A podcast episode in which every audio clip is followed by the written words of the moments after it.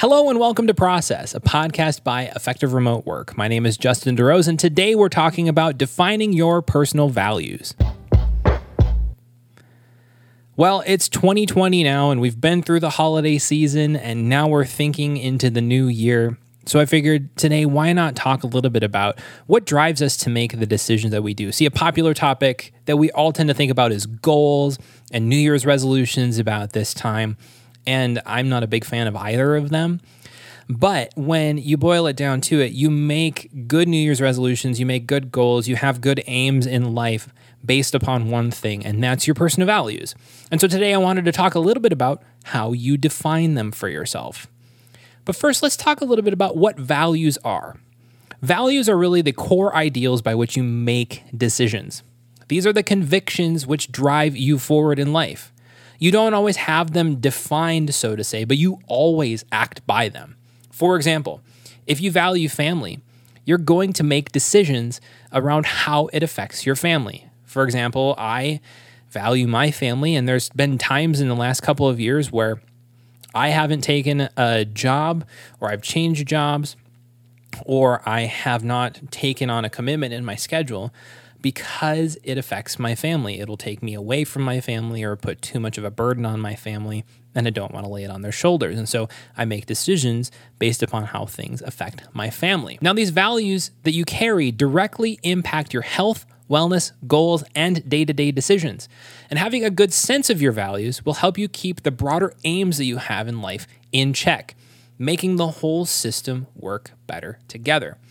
So when we talk about your system and from the top to the bottom, we're talking your values, we're talking your long term dreams, we're talking the projects that you're currently working on, we're talking the day to day decisions you're making, the habits that you're building. Having a good sense of what your values are and defining those will help all of that work together from top to bottom.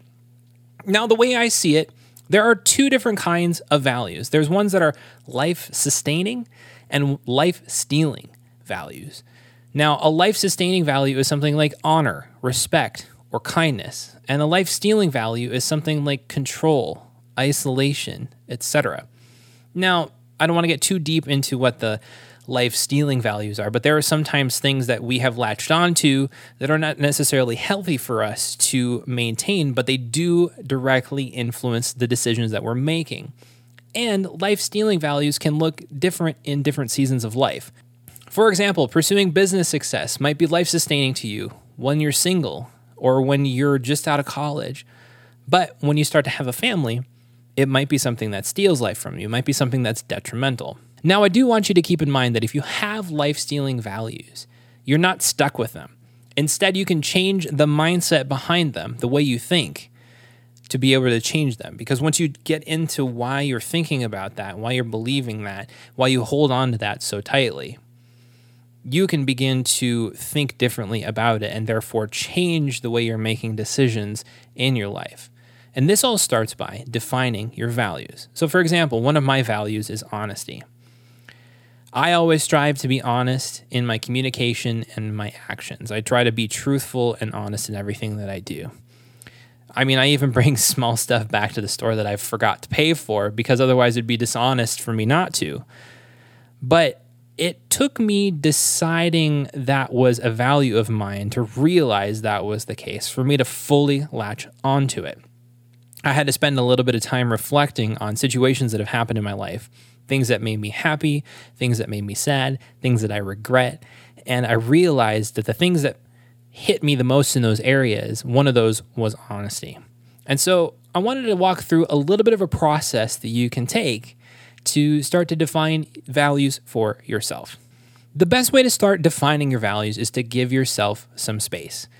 I would say take a couple of hours by yourself or with your spouse. You might need a little bit more time than that. You might need a little time spread across a few days. But if you're married, it can be a helpful benefit to do it together with your spouse. And if you're not, do it by yourself. When you're married, each of you in the relationship carries your own individual values, but it's also helpful to define what your core values are together so that you can make decisions together based off of those values.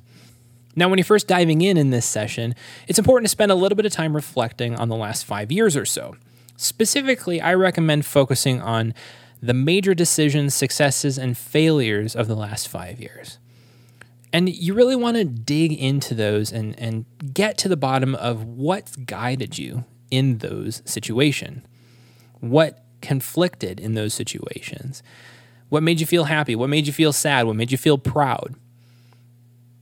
Where did you feel shame or fear after making decisions in that time frame? Because that can also signify a situation where your values might have been compromised. Like one time when I walked out of the store, speaking of honesty, I walked out of the store, had pop on the bottom of my cart. I put it in my trunk and I, I remember that I hadn't paid for it and I drove off and I immediately felt this like regret in my stomach. So, I mean, I went back and paid for it. So it's not like I actually stole it or anything like that. But there was just that little check mark inside that said, hey, maybe you should think about this.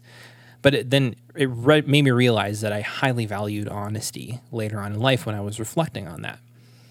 So, when you've gone through this process, and it might take you a little while to reflect on it, then you want to ultimately try to boil it down to five or so values.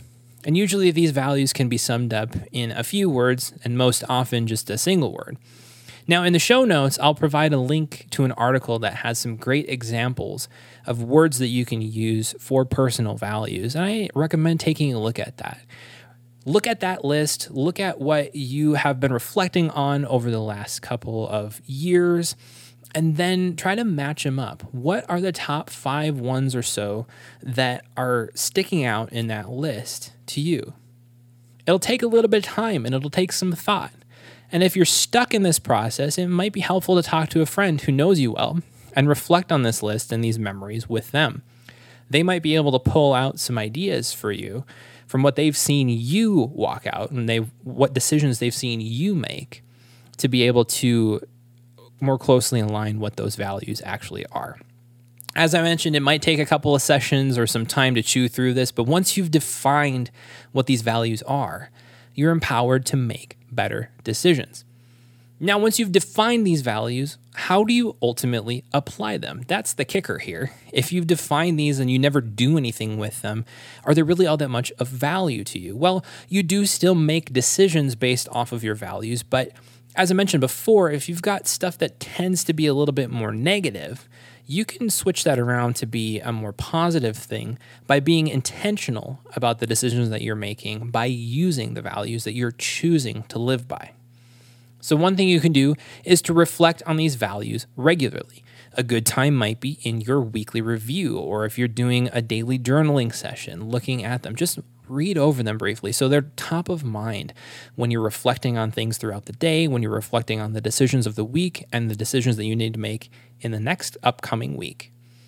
It just keeps them there so you can remember what they are and make decisions off of them more easily.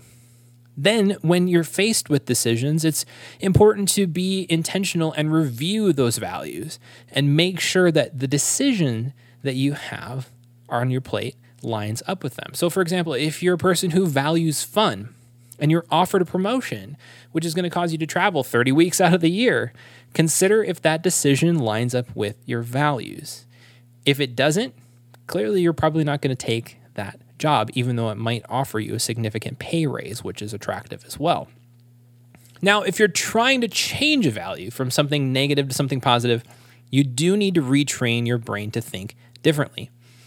So, one way you can do this, you need to take it another step a little bit deeper to start working through those thought processes that you have that are maybe holding you back from moving a little bit deeper into the value that you want to go toward.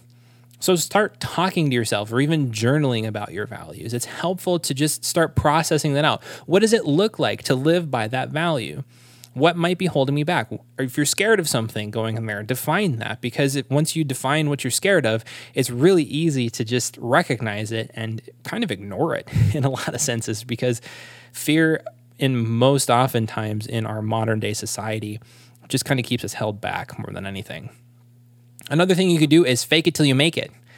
Honestly, it's a really weird thing to say, but if you're trying to live in a way that you're not used to living in, try living in it intentionally and you're going to feel like a fraud by doing it first and foremost because it's completely foreign to you. But as you begin to learn what it looks like to live that direction or live out that value, you'll begin to adjust the way you think and the way you act and the decisions that you make as a result of that. And you might even find out in that process that that value just does not jive with you, even though it sounds like a good idea. It may be a priority, but it might be lower on the list than something else. It's an ex- exploration process, really. Additionally, if you're looking to change some behaviors in your life too, get some friends to hold you accountable and chat about it regularly. It's not something to, you know, kind of shame you forward or push you forward, but it's more of a, hey, this is who you decided that you wanted to be and how you wanted to act this year. The decisions that you wanted to make, you want to come into alignment with this. You chose this. And so I'm here to help you try to stay on track with that and help you identify things that might be holding you back. Also, it's very important to focus on the positive here. Don't focus on what you're trying to break, focus on what you're trying to change to. Focusing on the negative will generally draw you right back towards it. But if you keep the picture in mind of the behaviors that you want to have, the outcome that you want to have, and ultimately the reason, the why behind it, it'll be a lot easier to stay on track with it long term. So, for example, with that, I had to change a habit about my health. I had to change a value inside. I valued convenience and comfort and ease for a long time in my life. I used to eat out all the time, drink soda that was super sugary, and all that stuff. I had a really bad diet. I didn't exercise all that much. But one day I had to intentionally set myself and commit to the idea that I don't do these things anymore. That I eat healthy and I take care of myself because I ultimately want to be around for my family. Because that's a really big thing, especially when you start to have longer term relationships and considering marriage, and with that, considering having children and building a family. Uh, you start to think in longer term timescales, or you have to, in the decisions that you're making day to day. And so when you have a bigger vision, for the thing in your life that you're trying to change at this core value level, it makes it a whole lot easier to make that change when you when you've got that big picture you can tie an outcome to it and say okay i'm choosing to be healthy. I'm not just going to lose 20 pounds by the end of this year or by the time you know beach season hits or something like that. It's it shifts it from this like short term process that happens and, and this accomplishment to this I'm choosing to live in a new lifestyle. I'm choosing to live in a new mindset and a new way of thinking because that's ultimately what's going to lead to long term transformation for people and long term improvements in our lives. You can yo yo up and down all you want on your weight, but if you haven't really addressed the mindsets that you have inside that are keeping you in that yo yo up and down process, then it's going to you're going to just stick there. But if you have a vision to get healthy and you change the way you think about the decisions that you're making by redefining your personal values around it, it makes it a lot easier to move forward. So, this whole process for me took quite a long while, but I was able to actually change my diet and to be quite a lot healthier by having that vision tied to the value that I wanted to change having your personal values defined and even the ones that you want to change and commit to in a different road for yourself is a good thing. It makes it a lot easier for you to make decisions about what you want to focus on for the year, what you want to focus on on a given day, and even when you're faced with big decisions coming down the road, it makes making those decisions a heck of a lot easier too. I hope these tools are really helpful for you in trying to at least start that process. Again, it's not a science to define your personal values. It's it's just a process to try to dig in and figure out what drives you inside. And if there's things driving you inside that are not you or not who you want to be ultimately, then you can choose to change that. And it takes a little intentionality, it takes a little bit of time, but it's totally possible. You're never stuck in a spot. You can always choose to change. Well, that's all for this time. You can find a link to the transcript of this and other episodes in the show notes or by signing up for a free account at our community at effectiveremotework.com. Subscribe to this podcast, and if you enjoyed it, give us a positive rating on your podcast player of choice. If you're watching on YouTube, click the subscribe button and like this video if you enjoyed the episode. My name is Justin DeRose, and join me next time on Process.